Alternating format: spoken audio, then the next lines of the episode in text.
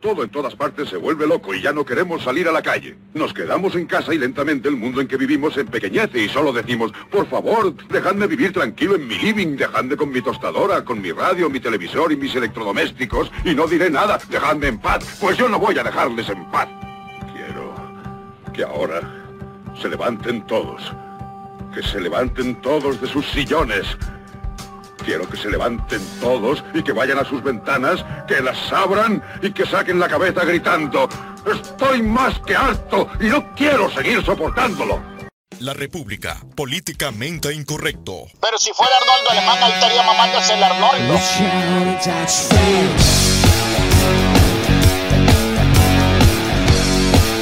Yo salía a la discoteca y mi amigo me decía, oye, quédate aquí, siempre uno trago. Y le decía, hermano, yo no puedo estar aquí compartiendo, bebiendo guaro, mientras mi gente está siendo asesinada, bro.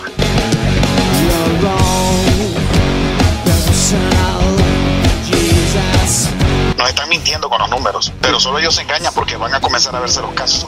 Quieran o no quieran, se van a comenzar a ver cada vez más casos.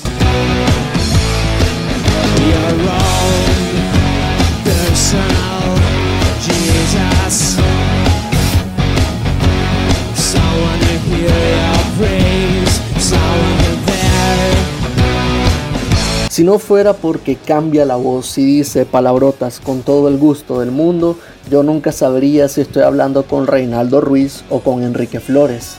Este personaje se ha vuelto popular de nuevo entre los nicaragüenses. Irónico, directo, mal hablado, pero sincero, así se escucha el comediante Reinaldo Ruiz. En esta entrevista habla de su exilio, del día que decidió dejar de trabajar para el régimen de Daniel Ortega en uno de sus canales las puertas que se le cerraron, su separación y diferencias con su antiguo socio JR de Rosario Murillo y también de la oposición.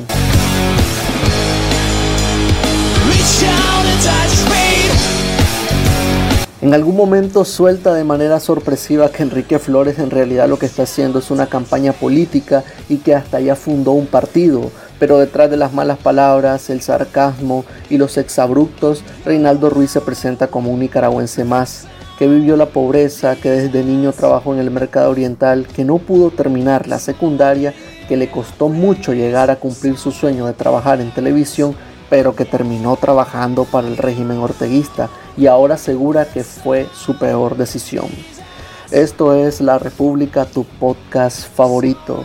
Escucha la entrevista te habla Vixael Mogollón. Comenzamos.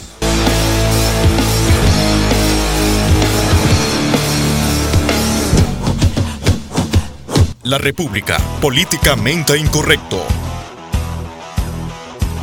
1979, 21 de mayo, en la ciudad de Managua, Nicaragua, en el Berta Calderón. Era una madrugada de un viernes, no, hombre, Reinaldo Hernández Ruiz, hermano, ese es mi nombre, real. Mi papá era mercadero, vendía plátanos en el mercado oriental desde los tiempos de Somoza. Sí, hombre. Mi mamá era vendedora de las calles. Y yo con ambos hice lo mismo también. ¿Cuánto tiempo trabajaste con ellos vendiendo? Vendí plátanos, vendí helados en los semáforos, bro. Cargaba baldes de buenos acertamientos y una etapa de mi vida terminé trabajando en el mercado oriental en bodegas, estivando bodegas. Eso es lo que más recuerdo, pero te lo estoy diciendo, hermano, eso. Cuando me levantaba a las 3 de la mañana para ir a vender al mercado oriental, teníamos que estar a las 4 allá, este, levantando todos los plátanos que teníamos tapados y a las 5 de la mañana estábamos vendiendo, hermanito. Entiendo. Eh, ¿En qué, colegio estudiaste, Rey? Viví una parte de mi infancia en Costa Rica. Ahí estudié en el Antonio José de Sucre, en el Parque de Quiroz y en Managua cuando regresé en el 92 estudié en el Douglas Sequeira y el maestro Gabriel. Lindo los colegios que me ponía mi mamá, solo pandilleros todavía, hermano. en esa época soy los pandilleros, man. ¿Qué, qué, llegaste a, la universidad? ¿Lograste entrar a la universidad? Fíjate que no, loco. Segundo año nada más de secundaria. Entiendo. Y de ahí, de ahí. Segundo año. Antes de llegar a la televisión, ¿a qué, a qué te De ahí, loco, me metí en la cabeza que quería ser eh, locutor de radio. Me metí que quería ser eh, locutor de comerciales para radio y televisión. Tuve oportunidades en Canal 2, brother, que me costó un alma entrar ahí, brother. Y ahí comenzó todo, hermano. Para poder hacer el programa de televisión, cinco años me costó poderlo plantear, enseñarlo y que no se me robaran las ideas, porque se me habían robado varias. Ya, eh, eh, estamos hablando de, de, de NNN. NNN. Correcto. El que comenzó con toda esta idea, esa idea fui yo, hermano. El que se le ocurrió el programa fui yo. Entiendo. Se lo presenté a Emotion con Heriberto Levín y Gil González. Sí, sí, yo, yo recuerdo, NNN era, era una especie como de noticiero uh, parodia, Era ¿no? noticiero parodia y habíamos y comenzamos nosotros con la corriente política de las elecciones. Y ahora lo mismo está haciendo Enrique Flores. Entiendo. Sí, sí, sí, exactamente. O- ahora un poco pasando a, a los personajes. ¿Por qué crees que se vuelve se ha vuelto tan popular Enrique Flores? Mira, Enrique Flores regresó a ser lo que era antes, una persona sin miedo a decir la verdad, brother, y aprovechando que no hay líderes políticos en Latinoamérica y sobre todo en Nicaragua, que sean líderes políticos en los que la gente confíe. Entonces él viene a hacer esa ¿me entendés? A, a Enrique Flores no le da miedo ni pena decir lo que tiene que decir. Y él está diciendo lo que la gente quiere decirle en su cara a los políticos, ¿me entendés? ¿Qué? Que no sirven. ¿Qué? Que estamos cansados de que nos roben. ¿Qué? Que queremos que se vayan. Y entonces Enrique Flores viene a hacer esa, esa, lo que la gente, alguien me dijo hace poco, no, es que está un poquito subido de tono vulgar, no. Así la ficha técnica del personaje y cualquier nicaragüense que esté en las calles, que vende en las calles, que trabaja, que es obrero, que es campesino, esas serían la mayoría de las palabras que le dirían a estos políticos que nos han robado desde los sueños, desde el futuro de nuestros hijos y la economía de nuestros hogares, la educación sobre todo. Te iba a preguntar, Rey, ¿en quién, en quién está inspirado este, este personaje, este Flores? Bueno, fue creado antes con Enrique Quiñones, ¿me entendés? Pero él tomó su propia vida cuando comenzó a llamarse Enrique Flores. Él es un político. Enrique Flores es un político, brother, que te dice la verdad en la cara. Y a esto vengo ahorita. ¿Y sabes cuál es mi inspiración ahorita, hermano? En todos los errores que está cometiendo el gobierno, en todos los errores que están cometiendo los políticos, en todos los errores que están cometiendo las autoridades y la oposición también. Eh, ¿Por, por qué te inspiraste en, en Quiñones al, al inicio?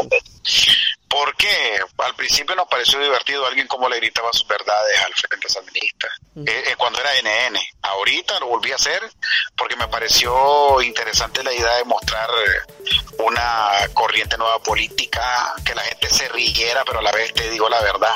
¿Me entiendes? Te digo algo chistoso, pero también te digo la verdad. Y entonces decidimos crear algo que se llama el PDM, que es el partido político de Enrique Flores ahorita. En la, la frase de no somos ni de izquierda ni somos de derecha, somos de medio, partido en medio. Te lo digo en jodedera, pero también te estoy diciendo que estoy haciendo una campaña política. ¿Y cuál- cuál- Y entonces las intenciones de, de Enrique Quiñones? las intenciones de Enrique Flores es que la gente se dé cuenta que un personaje ficticio. Quiero que la gente confíe más en un personaje como Enrique Flores que en los verdaderos políticos, que no están haciendo nada. Ahora nos han engañado nos han hecho creer que para poder ser eh, un político en nuestra patria y en otras patrias, tenés que ser súper estudiado, tenés que ser súper dotado de alto conocimiento. Y nuestros políticos nos han demostrado que son muy ignorantes, son tienen falta de conocimiento y que en realidad lo que falta en nuestro país es tener la disposición y las ganas de querer trabajar para y por el pueblo, que es lo que no están haciendo los políticos de hoy en día, porque son el mismo grupo de políticos haciendo las mismas cochinadas, los mismos robos. Entonces Enrique Flores, ¿qué es lo que quiere proponer ahorita? Muchos cambios, eliminar las 90 diputaciones más las 90, los 90 suplentes por cada departamento que hay, más las oficinas y los presupuestos adicionales que tiene. ¿Qué quiere hacer Enrique Flores? Eliminar las pensiones vitalicias que están dándosele a los militares, que se le dan a los jefes de la policía, que se le dan a los Cortes Suprema de la Justicia, a los magistrados. ¿Qué quiere Enrique Flores ahorita? Brother? Decirles en verdad, subirle el salario a los que en realidad se necesita, como los profesores. ¿Qué quiere Enrique Flores ahorita? Que no le lleguen a cortar la luz a la gente pobre de los barrios con los recibos de luz altísimos, porque no es justo. Una pobre señora con un niño recién nacido que se muera eh, toda la noche, que se la coman los zancudos porque Unión Fenosa decidió cortarte la luz, aparte que ya te están robando. ¿Qué quiere Enrique Flores? Que una pobre señora que gana 50 dólares al mes no le llegue un recibo de luz de 180 o que tenga que ir al supermercado a comprar una un tarro de leche y unos pampers y que el, el costo del pamper y de la leche sea mucho más caro que el salario del mes de ella.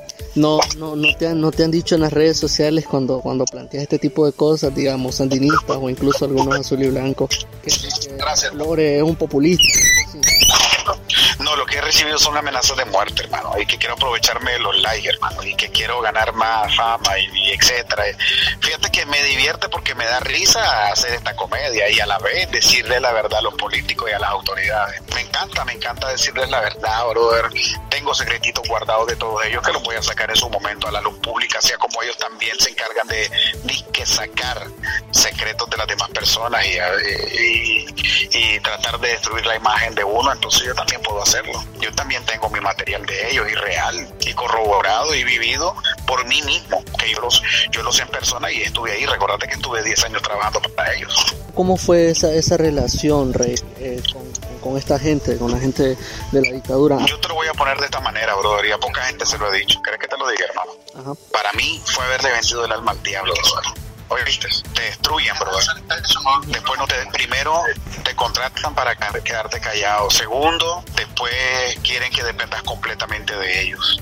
Ellos tienen un sistema de trabajito que se lo hacen a todos los que están alrededor de ellos, ¿me entiendes?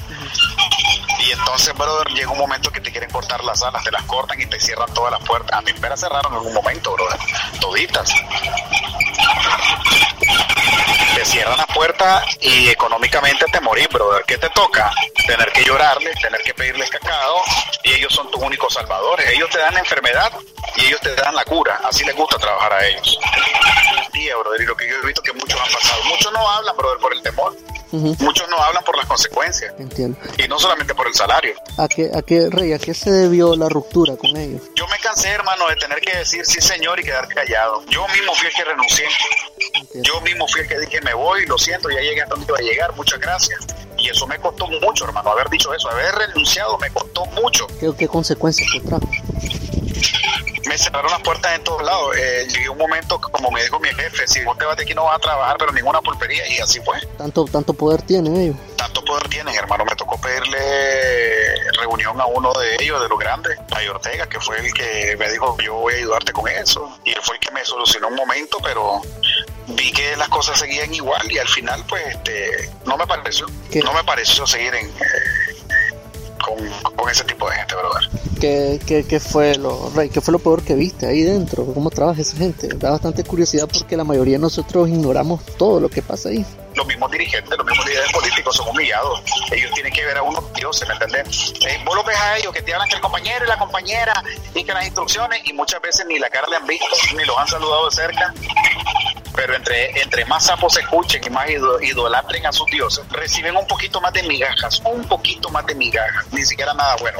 ¿eh? ¿Cómo está actualmente tu, tu relación con JR? Nula, completamente cero, hermano, no hay ninguna relación, no hay nada, bro. Llama mucho la atención que ustedes fueron, o sea, una pareja de comediantes bastante internacionales, incluso bastante exitosos y al final cada uno decidió un camino bastante distinto. Vos por un lado te separaste del régimen y él en cambio llegó incluso a defenderlos y incluso a, hablar mal de la gente que protestaba en contra. ¿Cómo, cómo se puede explicar esa, esa diferencia tan grande entre los dos? Pues la diferencia es, brother, yo te voy a decir la verdad, brother. Yo no he sido muy amante del dinero que digamos. Si hay, hay, si no hay, tampoco. ¿Me entendés? O sea, él está donde le paguen bien. Como nos decía un hijo de Daniel, ustedes son mercenarios, yo no soy mercenario, hermano. Yo esto lo hago porque me gusta, porque quiero a la gente, porque me duele la gente. Él es mercenario. Él donde, donde está la plata, ahí baila él. Yo no estoy de acuerdo con su orientación política, en lo más mínimo, bro. Poco me interesa lo que le pase en la vida de él y lo que él haga, bro. Pero si algo te voy a decir, buena gente no es. ¿Quién les dijo eso? ¿Quién fue el que les dijo que eran mercenarios? Un hijo de Daniel, así. Un hijo de Daniel, Tino. Ah, ya, ya. eh, Yo le tengo unos pañitos guardados a Tino también, ¿oíste? le tengo unos pañitos ahí que los voy a soltar en un momento, ¿oíste, verdad? Ya.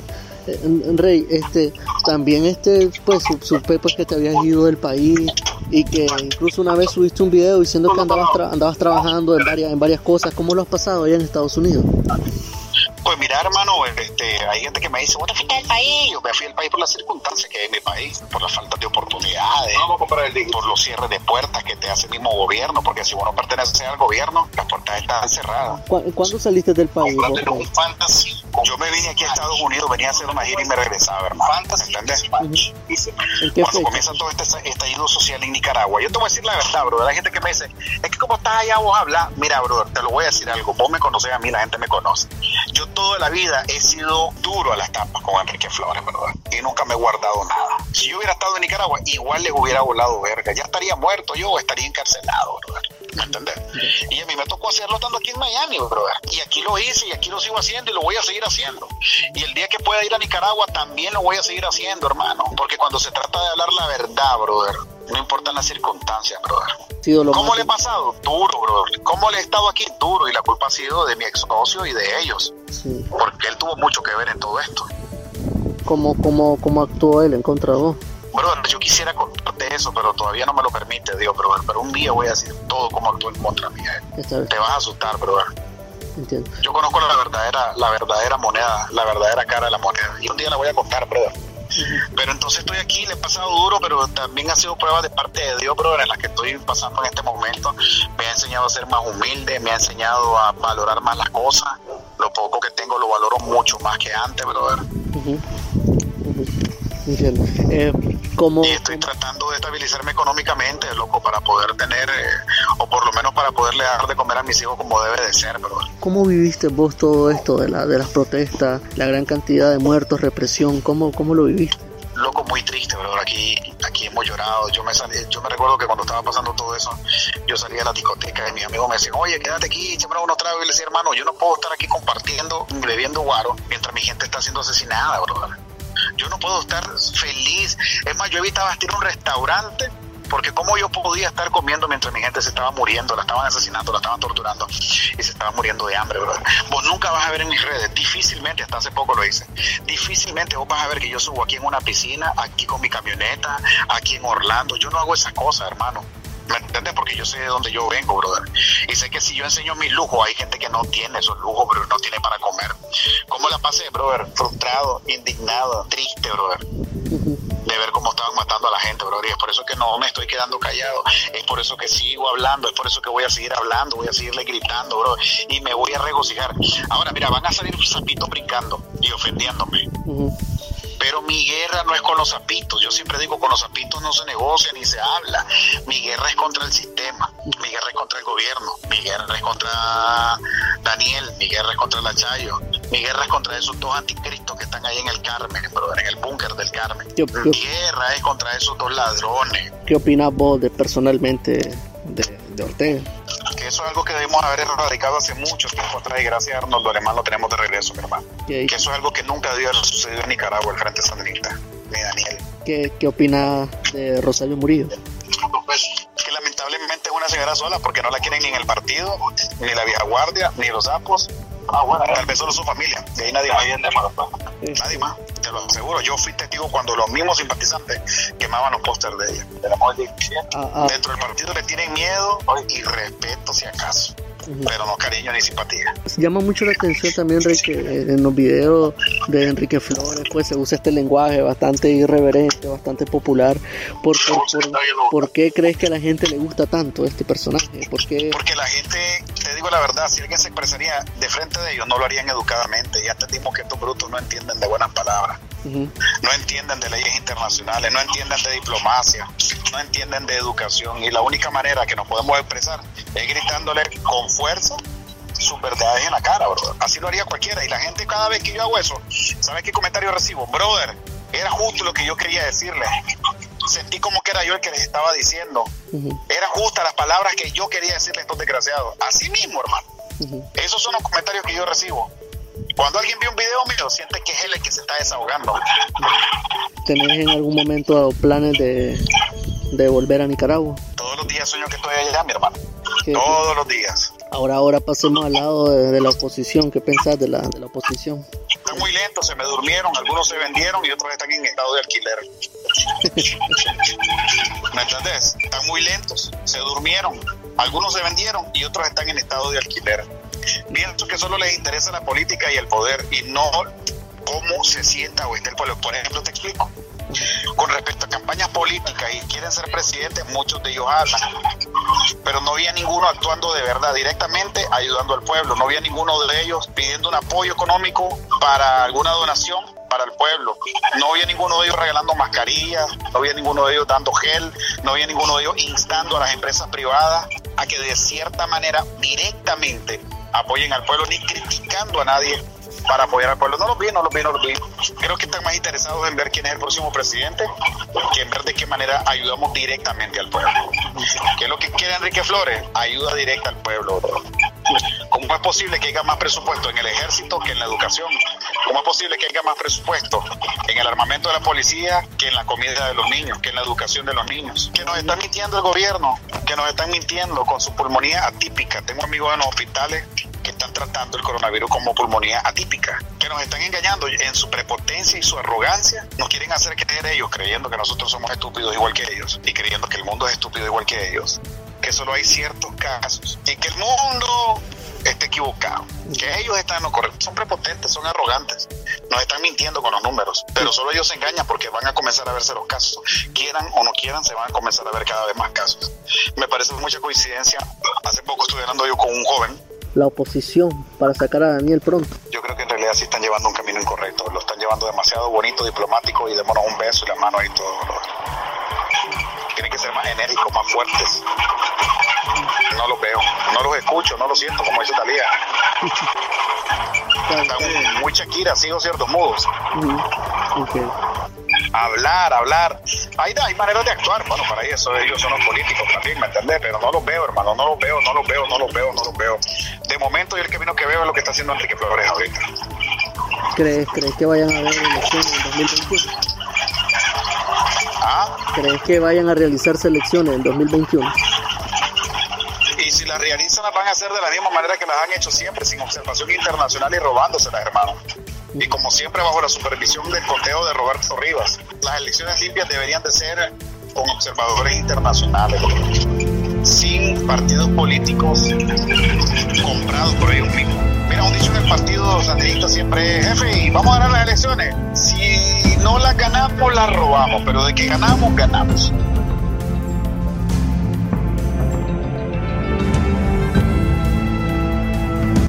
Enrique Flores, mi muchachito. ¿Qué, qué, qué, qué, opina don Enrique de Daniel Ortega? De, la rata inmunda, del anticristo, del asesino. Quiero que se vayan a la verga. Quiero que desaparezcan, que entreguen el poder, que se vayan. No los queremos en Nicaragua, no queremos esas alimañas, no queremos ya esa basura, esa rata inmunda. Porque Daniel Ortega tiene que pagar las consecuencias de todo lo que ha hecho en nuestro país, hermano. Ese país no es de ellos, ellos creen que están tratando una granja, bro. Ellos creen que, que Nicaragua es una granja y que les pertenece. No se dan cuenta que son los pequeños, son ellos. Opina Rosario Murillo. Opinar de ella es perder el tiempo y botar la saliva, así que no me interesa hablar absolutamente nada de esa señora. Ella no es nada, ni parte ni fundamento de esto. No debería estar ahí.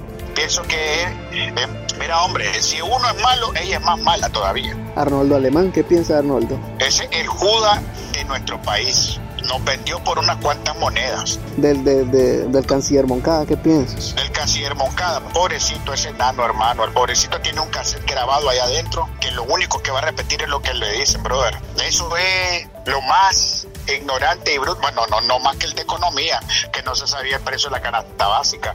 Quiero que sepa que, mira, alguien me decía, no, es que hay ciertos analistas que son inteligentes, sí, puede ser, hermano, pero cuando llegan al partido le dicen, olvídese lo que estudió usted en tal universidad, olvídese su conocimiento, usted lo único que tiene que hacer en este partido es sí o no. Y él no lo va a decir cuando yo le diga, y él sí lo va a hacer cuando yo también se lo diga. Esos son todos los ignorantes que tenemos ahí como líderes políticos en el gobierno sandinista. Montones de zombies montones de ciegos que solamente tienen que hacer lo que les dicen que hagan y ya está. Ya está, mira el otro bruto. ¿Cómo puedes tener vos un ministro de Economía que no sepa el precio, el costo de la canasta básica de un país? Decime, bro. ¿Qué, ¿Qué, le diría usted a la, a la, oposición, a Daniel Ortega, a la Alianza Cívica, a la Unidad? A la oposición les voy a decir que si no se ponen las pilas y se agarran los huevos, yo mismo les voy a volar verga. Yo mismo les voy a decir que la están cagando, mm. que se están callando. ¿Cuál es, cuál, es el, ¿Cuál es su sueño, Enrique? Ver una Nicaragua libre con niños. Mira, hermano, te lo voy a poner de esta manera, brother. El único ejército que nosotros necesitamos en Nicaragua es un ejército de jóvenes estudiando, jóvenes con conocimiento, con inteligencia, con cultura. ¿Sabes por qué, hermano? Porque con conocimiento y con estudio vos no sos un ignorante y no te pueden dar a tol con el dedo. Entonces, ¿qué significa eso? Que no va a venir cualquier arrastrado mentiroso a hacerte una promesa que no va a cumplir. Con jóvenes, con educación, van a escoger a verdaderos líderes que sirvan en nuestro país. No vamos a tener un montón de zapitos ciegos diciendo así, mi comandante, mi comandante con sus superpoderes va a tener coronavirus. Eso es lo que ellos creen. ¿Qué le diría a, a, esos militantes que creen ciegamente en Ortega? Que cuando Daniel se vaya, ellos también se van a ir o buscan cómo cambiar ya, porque cuando yo sea presidente no va a existir el yo estaba recibiendo órdenes. No, señor, nada de eso. No va a existir el yo estaba recibiendo órdenes y me daba miedo. O usted se agarra los huevos ahorita, porque después no va a haber manera de que se arrepienta, ¿me entiende? Eso es como cuando agarran al ladrón, me arrepiento de todo lo que hice. ¿Y por qué no te arrepentiste antes de que te agarraran? Es lo mismo. ¿Qué le diría a los paramilitares y a la Policía Nacional? Toditos ellos los vamos a desarticular cuando yo sea presidente, los vamos a eliminar y van a ser juzgados, todos ellos, por ser unos malagradecidos, porque no es justo que una misma persona ataque a su mismo pueblo. Y lo peor de todo es que se venden por una nada, por una pendejada, por una convicción, porque muchos de esos arrastrados hasta gratis andan por ahí, hermano. Voy a, voy a eh, desarticular la policía, la voy a cambiar, el ejército se va a la verga. Ese presupuesto del ejército lo vamos a utilizar en estudios, en hospitales, en autopistas. Vamos a utilizar todo el presupuesto que ha utilizado Daniel Ortega desde hace 40 años con sus autocampañas eh, de publicidad política de él mismo y de toda la campaña que utiliza para vanagloriarlos como dioses a ellos. Vamos a utilizarla en escuelas, vamos a utilizarlo en todo lo que nos roban en la gasolina, lo vamos a utilizar también en estudios para los jóvenes, en implementar trabajo para el campesinado. Vamos a, darles educación y capacitación también para que puedan defenderse cada uno de ellos. Vamos a eliminar a los 90 diputados de la Asamblea, quitar las pensiones vitalicias. Vamos a hacer grandes cambios en nuestro país, a decirles a las compañías transnacionales del mundo, vénganse aquí a Nicaragua. Perdón, hermano mío. ¿Qué opina usted de Wilfredo Navarro? ese hijo de puta. Ese hijo Mira, ese es el más, el más hijo de puta. Ese no cree en nadie. Ahorita porque Daniel está en el poder. Pero si fuera Arnoldo Alemán, ahí estaría mamándose el Arnoldo. Si fuera Bolaño, se la estaría mamando a Bolaños. En realidad, ese hombre es un mercenario de la política, hombre. Eso no sirve. Wilfredo, no sirve para ni verga. E ese hombre en realidad nos está gastando oxígeno. ¿Ves? ¿Sabe? Otra de las cosas que yo quisiera hacer, hermanito, también, brother. Dígame. Hay muchas cosas, hay muchos cambios que yo tengo una campaña presidencial, ahorita promesas políticas, tengo leyes que aprobar, hermanito, tengo muchas cosas que hacer, brother. Pero gente como Wilfredo, es la primera que vamos a mandar a la verga. Todo ese montón de políticos viejos se van a la verga toditos también, ¿me entendés? ¿Cuál, ¿Cuál sería su mensaje, don Enrique Flores, para toda Nicaragua? Que voten por Enrique Flores en la boleta, si no aparezco yo pongan Enrique. Enrique, ¿pero qué le pasa? ¿Cómo se le ocurre hacer eso? ¿No ve que así nos van a anular el voto? No, no, no, no. Recordate que aunque votes por otro, te van a robar el voto. Mejor vota por nosotros. Enrique Flores, el único partido PDM con los pies en los zapatos del pueblo, hermano. Yo sí voy a decir lo que la gente quiere decir. Yo sí voy a hacer lo que la gente necesita. Eso es. Uh -huh. Vos sabés que no vamos a hacer los trucos de magia que hacen estos sandinistas, que aparecen un millón, dos millones de dinero que dejaron unos narcos ahí. ¿Has visto vos que los narcos dejan botado el dinero? En ningún lado. Y que nunca cae preso nadie. Explícame esa verga. ¿Sabes cómo se llama esa mierda? Autodepósitos bancarios de ellos mismos, putas con sus negocios con los narcotraficantes. Bueno, gracias, don Enrique. Ahora pasando a la, la última pregunta para Reinaldo. Ya eh, te lo paso. Eh, Rey, este, tu mensaje personal para Nicaragua. Que viva Nicaragua libre, hermano, que no se queden callados. Este, y nada, bendiciones para todo mi pueblo. Cuando caiga la dictadura, ¿qué, qué, qué, qué vas a hacer? Contame. ¿Qué te imaginas que va Lo primerito, Ajá. lo primerito ir allá, hermano, para ser parte del cambio, para estar ahí cuando en la historia se diga pasó esto y esto y esto y decir yo estuve ahí cuando ese gran cambio pasó. Yo estuve ahí en la reconstrucción de mi país. Bueno, Reinaldo, muchísimas gracias por Ay, y que me sigan en mi canal de YouTube, por favor, INN Rey. INN Rey. Por favor, hermano, te agradecería mucho corazón, mi brother. Claro, claro. Bueno, Rey, gracias por, por la entrevista. La República, políticamente incorrecto. Call me what you wanna, I'll be what you wanna. I've been here a thousand times.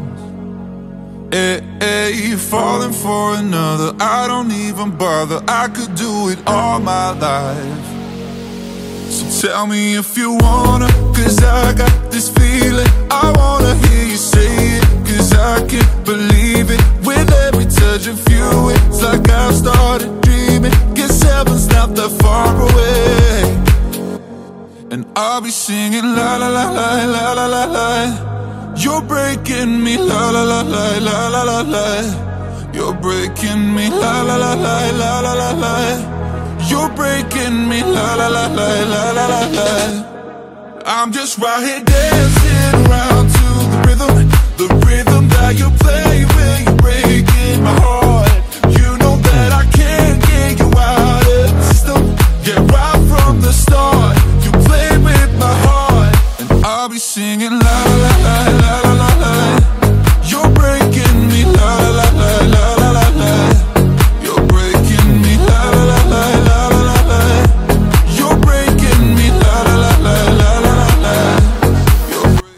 venezolano en mi podcast.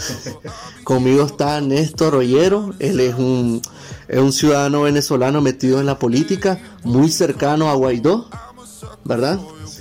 Y bueno, los dejo pues para que él se presente un poco y lo conozcan. Vamos a platicar un ratito sobre Venezuela y también un poquito sobre Nicaragua para ver este qué cosas no tenemos que hacer, o sea, qué cagadas no tenemos que hacer para salir pronto de la dictadura. Creo que podemos aprender muchas cosas de los venezolanos. Bienvenido Néstor a la República, bienvenido a este el podcast favorito de los nicaragüenses. Bueno, muy bien. Muchas gracias, Javi. Bueno, súper encantado de, de- de esta invitación. Eh, y por supuesto, bueno, la, la hermandad que tenemos que nos une en contra de Casi automática. todo, sí, de todo gobierno opresor. Que bueno, que lamentándolo mucho es lo que tenemos en nuestros países en este momento. Mi nombre es Néstor Ollero, soy el secretario de organización regional del partido Primero Justicia del Estado Carabobo. También soy parte del equipo de organización del partido Primero Justicia a nivel nacional. Y bueno, aquí estamos. Primero Justicia es un partido que le hace oposición al régimen de Maduro. Tenemos 20 años en esta lucha, somos un partido relativamente joven y esa juventud también acompaña a lo que son nuestros diputados y todo eso. Tenemos la mayoría de- del Parlamento eh, en, el, en el Parlamento venezolano, la Asamblea Nacional. Tenemos la mayor, la fracción más grande de, di- de diputados. Y bueno, aquí estamos para aprender y para que entonces a nuestros amigos de Nicaragua que hoy están sufriendo cosas que pasamos nosotros. Hemos tenido en estas conversaciones de, de- de- de estos días una cantidad de cosas que parecen sacadas de un libreto y que bueno, la Sí. verdad anuncian una película de terror terrible, que Exactamente. es lo que estamos viviendo los venezolanos hoy en día. Venezuela es un país que hoy está atravesando por una situación muy grave, una crisis económica terrible, de estudios prácticamente esta crisis, periodos de inflación que nunca se habían visto y sobre todo no se habían visto en la región. Y todo eso se debe simple y llanamente a una sola persona que es Nicolás Maduro y por supuesto todo su combo, como decimos nosotros El círculo de el poder. círculo de poder que lo único que ha hecho es simplemente hablar, hablar, hablar. Y bueno, y hoy tenemos lo que tenemos, la cagada, como dices tú. Sí, la cagada monumental. Eh, mira, a nosotros a veces nos llega bastante información de, de medios como CNN. También podemos ver su contraparte, que es Telesur. Pero vos que vivís, en, en este caso en Carabobo, que estás en Venezuela, ¿Cómo, ¿Cómo es el día a día de un venezolano como un, trabajador, alguien de a pie? ¿Cómo, es? Bueno, muy, muy complejo. Y hablando de medios de comunicación y tú que eres comunicador, nosotros en Venezuela, por ejemplo, no podemos ver CNN porque el gobierno sacó eh, CNN de todas las parrillas televisoras, inclusive de la televisión paga, de, la televisión por cable. Ni aunque pagues. Ni aunque pagues, ni siquiera. DirecTV, todo, nada de eso puede tener CNN en su señal, porque el régimen así lo quiso. El día a día de un venezolano es muy complejo y muy complicado. Los venezolanos pasamos a, pasar el día, a vivir el día a día, de, hecho. ¿Por qué, te lo digo de esta manera? Eh, porque en Venezuela prácticamente la gente compra los alimentos del día, el que puede. Eh, tenemos una situación terrible de escasez de alimentos y tenemos por otra parte una economía muy mala que entonces hace que el venezolano tenga que, si va a comer ensalada, ese día va y compra el tomate, la lechuga y el poquitico de algo que le va a echar, poquitico de cebolla, pero prácticamente el venezolano está comprando la comida de a diario, el que puede. Y el que en algún momento tiene dinero para comprar la comida, por así decirlo, eh, le cuesta mucho conseguirla. Entonces, esto es debido a que tenemos un proceso eh, económico donde la producción del país, eh, lamentándolo mucho, el gobierno mató toda la producción que podíamos tener y tenemos algo que es muy chévere, pero también nos ha costado algo que es el tema del petróleo. Eh, el petróleo, que puede ser una bendición en algunos sentidos, también puede ser una maldición. Entonces, al tener un país monoproductor, y con las bajas de, de, precios del petróleo a nivel mundial y por supuesto con la dinámica de la economía que tenemos, es simplemente una receta de un día a día muy complejo. En el interior del país se va la luz por lo menos dos veces al día o por lo menos dos horas diarias. No sabes a qué hora se te va la luz. Hay sectores populares donde el agua solo llega cada 15 días, un día cada 15 días. hay, sectores donde, bueno, ese, ese es el problema y lo que tenemos hoy eh, eh, es un país completamente eh, a nivel de estructura dañado, estructuralmente dañado y tenemos a nuestra gente pasándola muy mal sobre todo la gente de escasos recursos. La realidad venezolana cuál es?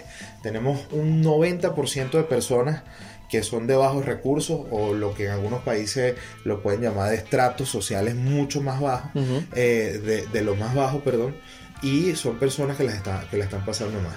En Venezuela se están presentando casos de tuberculosis, que son enfermedades prácticamente que se supone que estaban superadas. De, la, de la colonia, como decimos nosotros.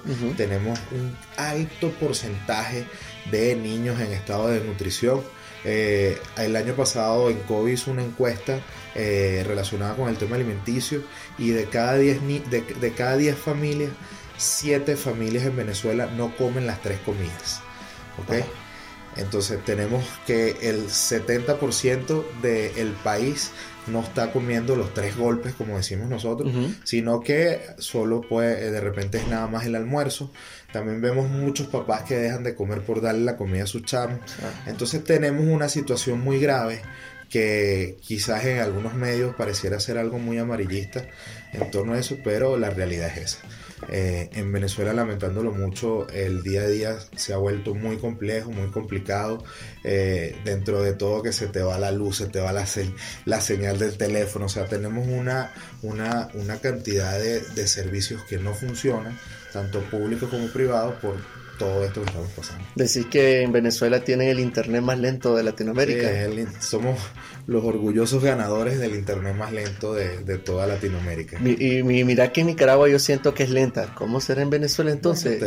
terrible.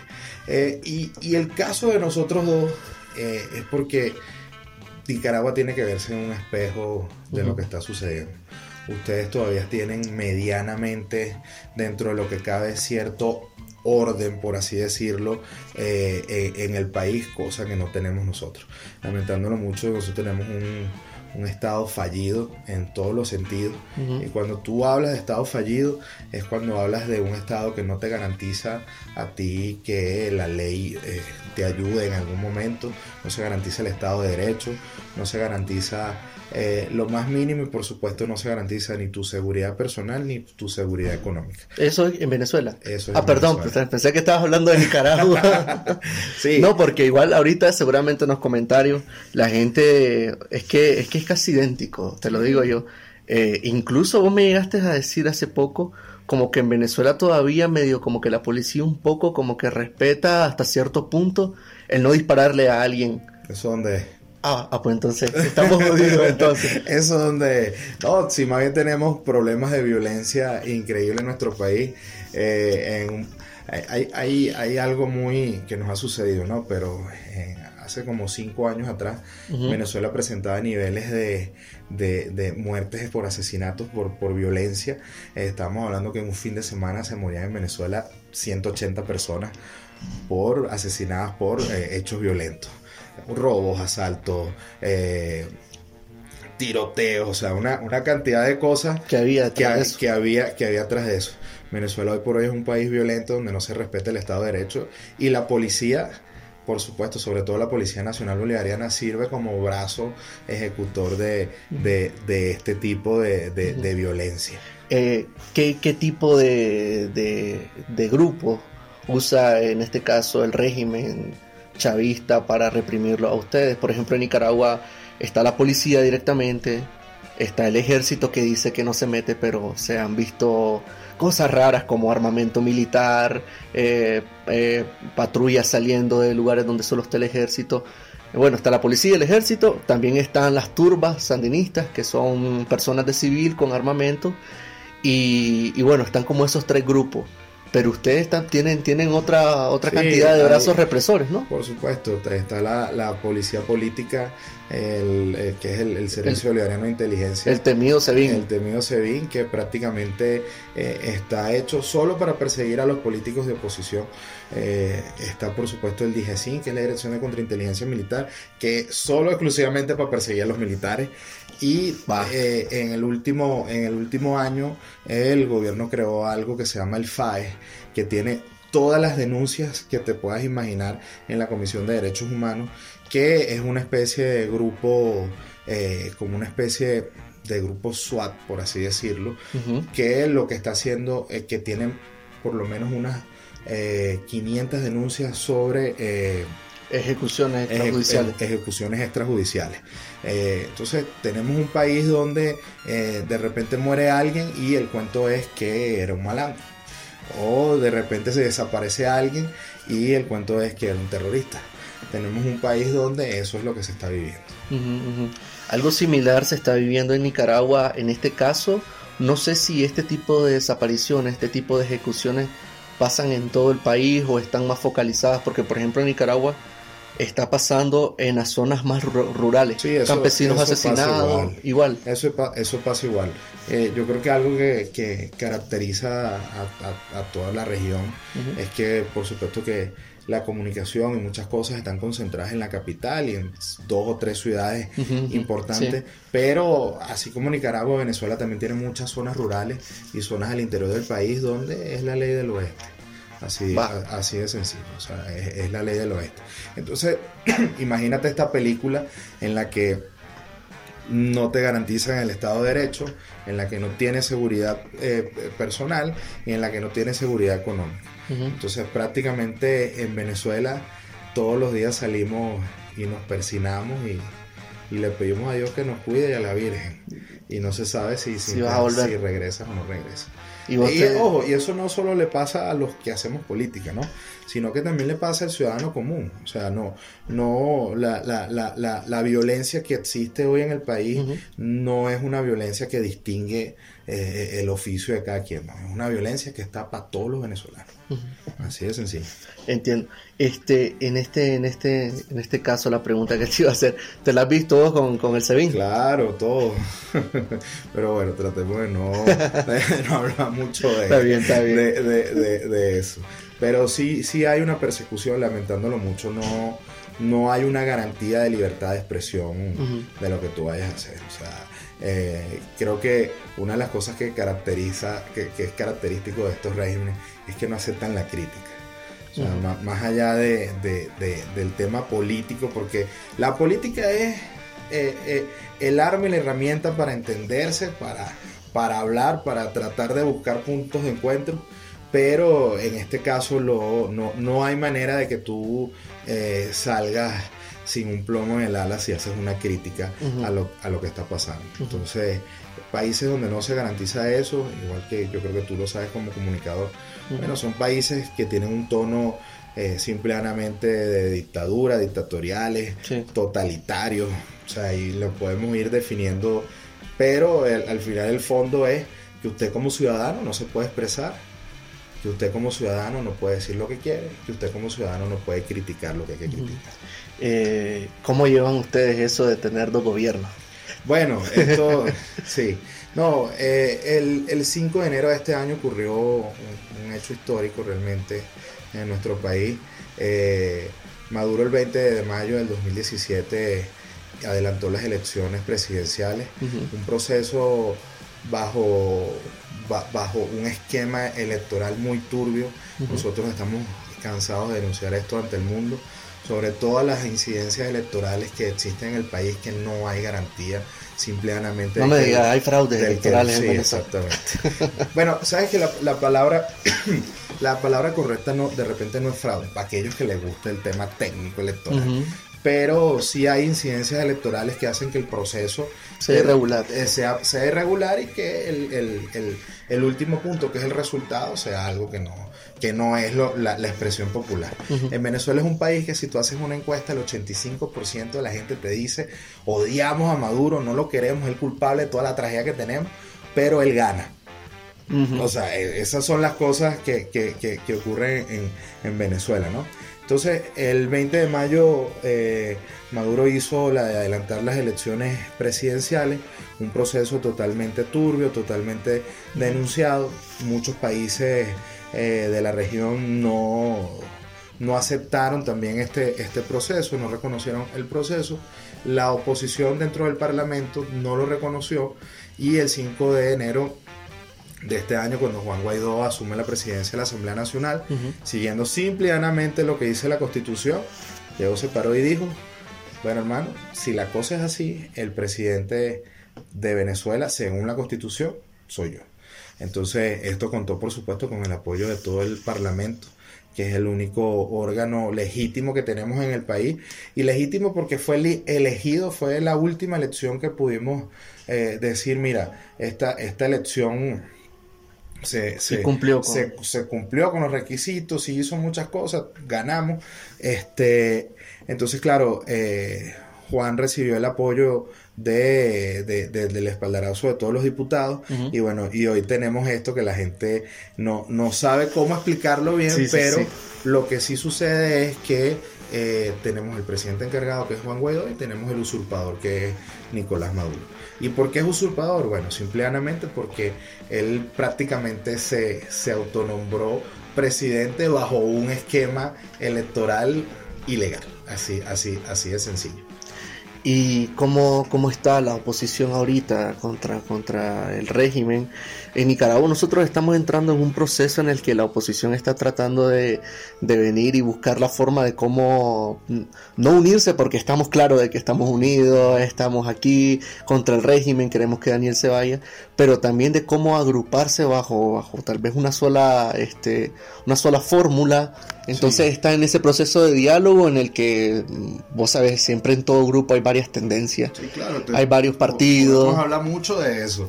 Eh, eh, mira, yo creo que lo, políticamente hablando, lo mejor que puede suceder en Nicaragua es que exista la unidad, o sea, la, unidad perfecta, como, como la decimos nosotros, para entonces eh, ir en contra de, de, régimen como, como el, de, el de Daniel Ortega.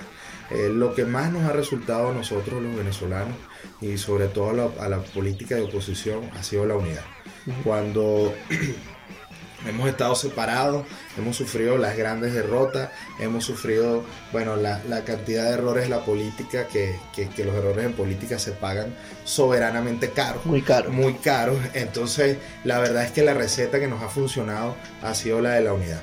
Hoy en la actualidad eh, yo te puedo decir que el Partido Primero Justicia tiene la fracción parlamentaria más grande, pero dentro del Parlamento existen las otras fracciones de los otros partidos que conforman la gran fracción de la unidad. Y esa fracción de la unidad es la mayoría completa del Parlamento eh, venezolano. ¿De cuántos partidos más o menos estamos hablando? Estamos hablando de cuatro partidos, digamos, que son los más grandes del país, y otros partidos minoritarios, o sea, estamos hablando alrededor de unos 8 o 9 partidos. Son bastantes. Este, sí, sí, son bastantes. En Venezuela hay muchos partidos políticos, este, pero todos ellos conforman lo que es la fracción unitaria. Entonces, sí es complejo, sí es complicado, es, eh, eh, de hecho, una, una cosa que, tenemos nosotros y que, y que se critica a la oposición quizás es la velocidad de la reacción en cuanto a la toma de decisiones, porque bueno, es muy complejo quizás poner eh, eh, que salga con una línea eh, partidos que son de centro derecha, de centro izquierda, socialdemócrata. Entonces eso, en, eso es una, ahí es donde entra la política, ¿no? Realmente. Y por supuesto la política seria porque como te lo, te lo vuelvo a repetir, y lo tienen que hacer en Nicaragua, o sea, la unidad tiene que existir. Entonces, en torno a eso, a que la unidad tiene que existir, eh, hay que hacer política para que, para que eso resulte. Hoy por hoy tenemos, eh, lamentándolo mucho, los partidos políticos han sido muy golpeados con el régimen, por el régimen. Esto, esto pasa y esto seguro les va a pasar. Entonces por eso es muy importante la, la unidad. Nosotros tenemos eh, persecuciones en los partidos, partidos ilegalizados, mi partido está ilegalizado para, para, para, el régimen. Este, o sea, técnicamente nosotros no podríamos ir a un proceso electoral porque el proceso está porque tenemos un partido ilegalizado. Entonces hay una cantidad de cosas o de recetas que aplican estos tipos de régimen que, están dirigidos simplemente a coartar la participación este, y eso no le ha pasado a los partidos políticos en Venezuela. Los partidos políticos en Venezuela hoy están siendo perseguidos por los organismos de seguridad del régimen y por supuesto amenazados eh, eh, en todos los sentidos. Eh, también estamos sufriendo algo que, es un fenómeno que, es lo que trae todo el tema de la crisis, que es el fenómeno de la diáspora venezolana. Hay más de 4 millones y medio de venezolanos que están saliendo, que salieron de Venezuela buscando un mejor futuro. Este, y esto es una cifra que posiblemente seguirá aumentando cada día si no le damos pronta solución a lo, a lo que está ocurriendo en el país. Entonces sí, sí, sí es un gran problema eh, este tipo de, régimen que, lo, que, que inclusive son un gran problema porque no solo afecta a los propios venezolanos, sino que afecta a toda la región. Sí, a todos los países vecinos. A todos los países vecinos. Este, y bueno, es claramente que nosotros tenemos que salir de Nicolás Maduro. ¿Cuáles son las opciones para salir de Nicolás Maduro? Nosotros siempre hemos planteado ir a elecciones dentro de los partidos. Y esto causa mucho ruido, ¿no? No, eso te iba a decir yo. Eso causa, causa mucho ruido y quizás... Pedirles elecciones a una dictadura. Sí, es muy complejo, pero cuando tú entras en política y cuando tú hablas de, de, partidos, los partidos son los vehículos de la democracia. Y nosotros somos defensores de la democracia. Yo no soy un militar ni, ni, ni nada por el estilo, sino que la única arma que tengo es la política para lograr los cambios. Esto suena muy complejo, suena muy tonto, suena muy de eh, come flor, como decimos nosotros, pero, pero resulta que esa es la, es la, es la salida bonita y la que posiblemente nos va a dar sostenibilidad en el tiempo. Nosotros estamos viendo un proceso muy complejo, un proceso que, que está, digamos, adquiriendo conceptos Primero porque lo que está sucediendo en Venezuela es algo nuevo en todos los sentidos. La forma en la que se comporta eh, el régimen es nueva también. O sea, no somos dictadores, aquí las fronteras están abiertas, una cantidad de cosas, pero hay persecución, no hay Estado de Derecho, o sea, una, hay una cantidad de cosas. Entonces, eh, eh, este tipo de régimen siempre se pinta al mundo como defensor de los derechos humanos. Y, y, sí, o es una cosa increíble. Tienen las santas bolas, como decimos nosotros, de, ser defensores de, derechos humanos. De derechos humanos, sí, por supuesto. Y tienen publicidad en el mundo diciendo que son defensores de los derechos humanos. Pero tenemos 700 presos políticos, por ejemplo, y si usted va a una cárcel venezolana, puede ver las condiciones en las que viven nuestros, nuestros presos. Eh, yo no me acuerdo quién decía que si usted quiere ver cómo es la sociedad de un país, vea cómo viven los presos de, ese país. ¿Qué, ¿qué, o sea, estás diciendo el, vehículo electoral, está bien.